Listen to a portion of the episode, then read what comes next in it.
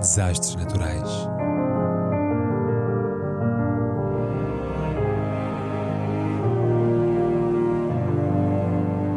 Por António Araújo.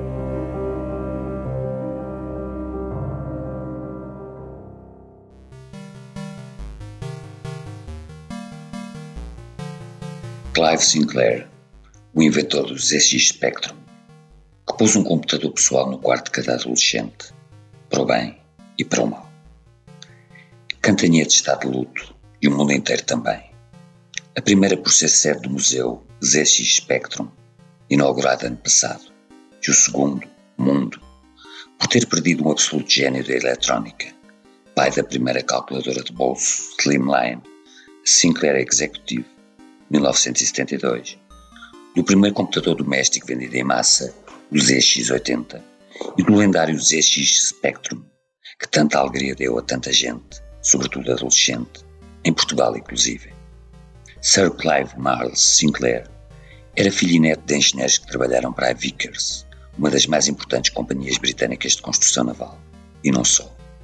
Hoje incorporada na colossal holding Rolls-Royce plc. Nasceu em Ealing, no subúrbio de Londres Oeste, em 30 de julho de 1940, mas devido à guerra e aos problemas financeiros do pai, passou a infância e a juventude em Bolandas, entre Devon, Berkshire, Londres e Weybridge, o que não o impediu de ter excelentes notas a física e a matemáticas, puras e aplicadas, isto enquanto labutava a cortar a relva dos vizinhos ou fazer limpezas no café do bairro, trabalhando ainda durante as férias em empresas de eletrónica, a sua maior paixão. A precocidade era tal que uma dessas empresas, a Mullard, subsidiária da Philips, declinou contratá-lo apenas por ser demasiado jovem. Publicou o seu primeiro artigo na Practical Wireless enquanto era aluno de liceu. Largado à escola aos 18 anos, começou a carreira a vender kits de eletrónica pelo correio, a publicar êxitos literários como Practical Transistor Receivers, Book One ou Modern Transistor Circuits for Beginners e a trabalhar na revista Instrumental Practice, a qual foi para ele a universidade que não teve, onde pôde estar a par dos mais modernos avanços no seu ramo. Em 1961, criou a Sinclair Radionics, cujo sucesso deveu ao seu talento e trabalho, naturalmente, mas também à ajuda do National Enterprise Board, um organismo público criado para apoiar empresas industriais em dificuldades e que teve papel determinante no desenvolvimento da eletrónica e da informática britânicas. Além disso, houve uma sábia cooperação com a Universidade de Cambridge através da empresa Science of Cambridge, à qual Clive se juntou em 1978, já orgulhado pelos êxitos da calculadora de bolso Sinclair Executive de 1972 e, três anos depois, do relógio calculadora Blackwatch. Em maio de 1979, um dos seus colaboradores, Jim Westwood, começou a trabalhar no desenvolvimento de um computador pessoal, o ZX80, lançado em fevereiro do ano seguinte. Através de uma parceria com a japonesa Mitsui, o ZX80 e o ZX81 tornaram-se tremendos sucessos de vendas no Reino Unido e no resto da Europa, mas também nos Estados Unidos, onde começaram a ser fabricados e distribuídos pela Timex em 1982.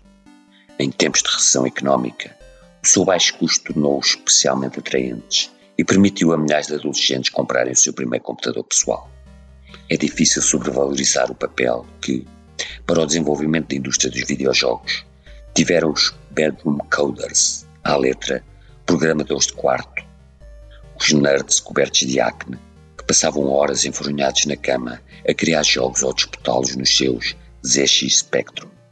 naquilo que foi, antes de tudo mais, uma extraordinária aventura intelectual coletiva, igualitária e democrática,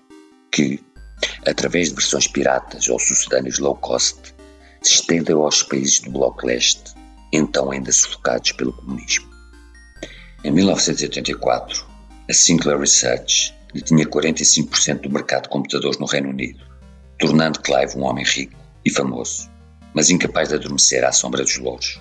Embrenhou-se na criação de um motociclo elétrico, o Sinclair C5, lançado em 1985. Criou uma televisão miniatura e tentou enfrentar, sem sucesso, o imparável avanço da IBM e da Apple, que acabou por ser fatal para a sua empresa falhada uma injeção de capital por parte de Robert Maxwell e um projeto de bicicleta elétrica, a Sinclair X1, anunciada em 2010, mas jamais comercializada. Nos anos 80, os de maior fama,